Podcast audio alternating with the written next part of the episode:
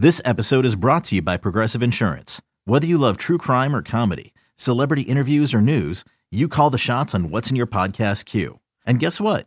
Now you can call them on your auto insurance too with the Name Your Price tool from Progressive. It works just the way it sounds. You tell Progressive how much you want to pay for car insurance, and they'll show you coverage options that fit your budget. Get your quote today at progressive.com to join the over 28 million drivers who trust Progressive. Progressive Casualty Insurance Company and Affiliates. Price and coverage match limited by state law. Worried about letting someone else pick out the perfect avocado for your perfect impress them on the third date guacamole? Well, good thing Instacart shoppers are as picky as you are. They find ripe avocados like it's their guac on the line. They are milk expiration date detectives. They bag eggs like the 12 precious pieces of cargo they are. So let Instacart shoppers overthink your groceries so that you can overthink what you'll wear on that third date. Download the Instacart app to get free delivery on your first three orders while supplies last. Minimum $10 per order, additional term supply. Let's get it. All football, all the time. You're listening to the best football show hosted by Elliot Shorr-Parks.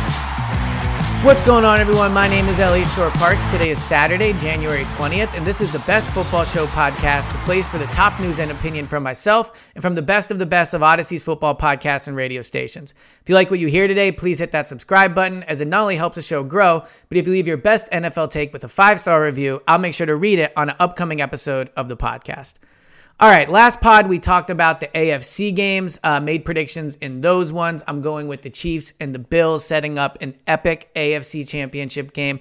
Today we're going to talk about the NFC. Uh, two great games as well. And I think the three teams in the NFC that have been at the top all year, that we've all kind of agreed are the best three. Obviously, Minnesota, record wise, was in that conversation, but I don't think anybody truly believed they were one of the best two or three teams in the conference. And we saw that by the fact that they lost to a bad Giants team. But I think the NFL got it got got lucky or you know got a win I should say by getting the Cowboys versus the Giants uh, sorry Cowboys versus the Niners and the Eagles versus the Giants obviously Cowboys versus Niners two historic franchises two great fan bases going to be awesome to watch on TV going to be you know it's going to feel like we're watching a 90s playoff game watching these two go against each other and then Eagles versus Giants talent wise not as close but divisional opponents, huge, huge markets. Um, two up and coming quarterbacks. One obviously much more up and coming in Jalen than than Daniel Jones is, but but should be a really kind of entertaining. Uh, we'll see about competitive, but at least a lot of emotion in that game. So let's get into both of the games uh, in the NFC. Talk about some of the matchups, some of the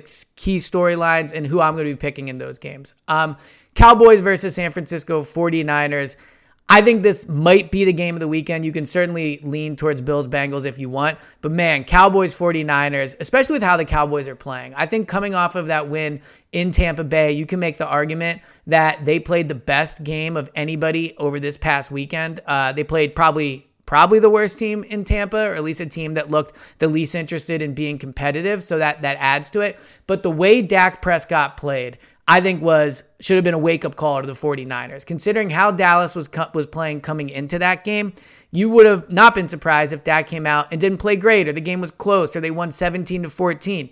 He played one of his best games he's played in a Cowboys uniform and maybe his best game when you consider the stakes uh, of, of it being a playoff game on the road against, you know, what might be a shell of Tom Brady, but still Tom Brady. So Dak's performance I thought was incredibly encouraging.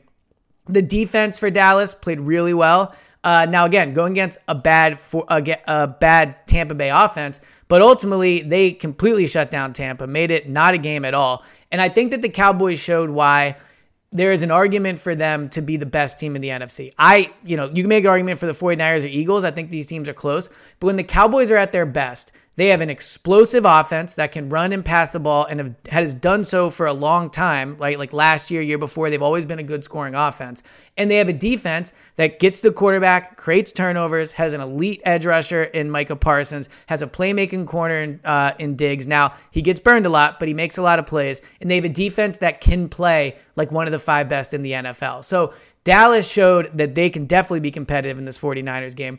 And I actually think I'm going to end up picking the Cowboys in this one and the reason why is I think that at their best, now the Cowboys have more of a variance. The 49ers, I think, are more consistent. They you know, they seem to obviously they've won a bunch of games in a row. I think they're more consistent, but I think the Cowboys' best is able to beat the 49ers' best. So if both teams play to their strengths and play to their best, I think the Cowboys probably have a better, well, they definitely have a better quarterback. I think they probably have a better offense overall. As good as the Niners' offense is, man, Brock Purdy, I thought looked shaky in that first half. I thought a lot of the passing yards that he had came off of short screens. And, you know, against the Seattle defense, it's not that great. I think I think Dallas's defense is way better than than uh, Seattle's defense. But I also think now Brock Purdy has made some off schedule plays. It's not like he's just completely dinking and dunking. But I think he's going to have to make more off schedule plays than he did against Seattle, especially with Micah Parsons. You know, the Mark, uh, you know, all those edge rushers they have. That I think he's going to be off schedule a little more than he was against Seattle game. And do I trust Brock Purdy at home against Dallas?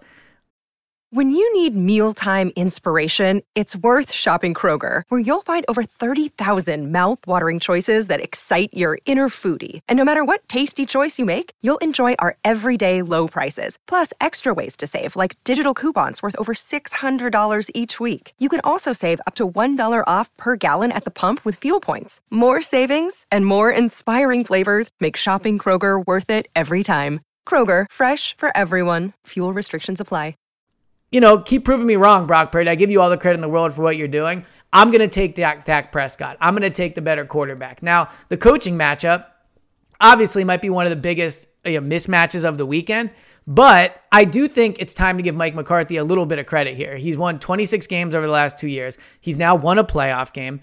Um, even last year, you know, against San Francisco, very competitive. Blew it at the end for sure, but competitive.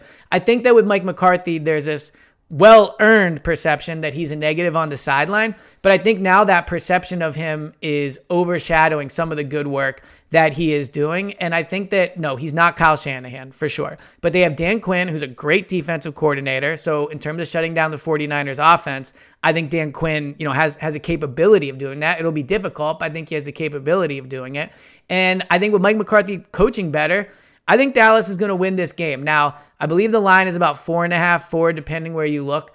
Um, you know, I do think Dallas will cover, and the Niners could certainly win this game. I don't feel as much conviction in it as I do Eagles versus Giants, but I'm going to pick the Cowboys to win the game, uh, go into San Francisco and win. A lot of road games in a row, which is certainly not great for Dallas, and chances are that NFC Championship game, if they win, will be uh, in Philadelphia, not in New York. But if the Giants pull off the upset and Dallas does as well, Dallas will get it next week. So, but I do think Dallas will win the game. Um, I'm going to go 24 to 21. I think they it's close. I think they win it at the end. And look, you know, I, I know there's a lot of Cowboys haters out there for sure. But it is always fun to watch the Cowboys in a big game. So it'll be exciting if they make it to the championship game. The next game, of course, is the Eagles versus the Giants. Uh, you know, besides Chiefs Jags, it's probably the biggest mismatch of the weekend. And I think you could argue it might be more of a mismatch because I think Trevor Lawrence is better than Daniel Jones. And Doug Pederson, for as good as Daboll's been, I think Doug gets the, the edge over Daboll. So the, ja- the Giants don't have as good of a uh, head coach quarterback duo as the Jags. But the Giants are, are playing well, right? Coming off of a game against Minnesota that – they were, you know, they were only slight underdogs in. I picked them to lose, so they won the game. Um, and I think that what you're seeing with the Giants is, first of all, they took advantage of a bad Minnesota secondary. The Eagles have one of the best secondaries in the league. So Daniel Jones was able to throw the ball last week at a level he's probably not going to be able to throw it at uh, against the Eagles. So the Giants are going to come in, they're going to try to run the ball, they're going to try to control the clock, and the Eagles recently have had a very good run defense. Uh, last time they played Saquon with all their starters and Saquon played and everything, they shut him down. They they got he got absolutely nothing going on the ground. Now I don't think you'll be able to do that again. I think that the Giants are playing better than they were then. But the Eagles are rested. They're healthy. Jalen Hurts is healthy, coming off of a shoulder injury that caused him to miss two games, and he was kind of still hampered during that regular season game. But he's feeling better. I think he's good to go. Lane Johnson, good to go, gonna play. Probably more concerns there about how he'll be able to play due to injury. But the Eagles are going into it with 21 of 22 starters, and they're just a far better team. I think when you look at this matchup, you can talk yourself into, well, if this goes wrong, if this goes wrong, if this goes wrong, maybe the Eagles lose the game. But you can do that for any matchup. You could say for the Chiefs Jags, well, what if Mahomes throws two interceptions? Or what if, you know, the defense gives up 20 whatever points because they haven't been good all year? You, know, you can you can find ways if you're nervous about the game to convince yourself into the Giants. But if you just look at it from what do we know wins football games? What do we see consistently in the regular season and the playoffs that wins football games? It's the advantage at the line of scrimmage, it's the quarterback, and it's the head coach. The Eagles have the advantage, their defensive line versus the Giants' offensive line. The Eagles have the advantage, their offensive line versus the Giants' defensive line. The Eagles have the better quarterback. And with the head coach, maybe you want to say it's Daboll, but it certainly is not a big gap. So the Eagles have the advantage at the line of scrimmage. They have the better quarterback. Um, they have the better offense. They have the better defense. I, like the mismatches all across the board. The Eagles will really need to play poorly to lose this game. Could it happen? Of course. Ups, uh, upsets happen all the time. But ultimately, when I look at this one, I think this could be a real kind of reemergence party for the Eagles. Didn't play great over the last month. Jalen's been out. Prime time, Saturday night, 8 o'clock. This could be a real chance for them to come out and reestablish themselves as, if not the best team in the NFL, certainly a team where their Super Bowl odds are going to become much more favorable after this win. So I think the Eagles win the game. I give the credit to the Giants for getting here. I'd be very, very surprised if they won it. I'm going to go Eagles 31, Giants 17. Uh, maybe the Eagles are losing after the first quarter and then it ends up, you know, they're winning at halftime. But I think this is a game the fans will feel pretty confident about, and Eagles fans will leave feeling, okay, Jalen's back and we're ready to go on that Super Bowl run that they kind of were preparing for all year. This has been the latest edition of the Best Football Show podcast. Thank you guys so much for tuning in. Please hit that subscribe button and please leave a five star review if you like what you hear. And I'll talk to you guys next time.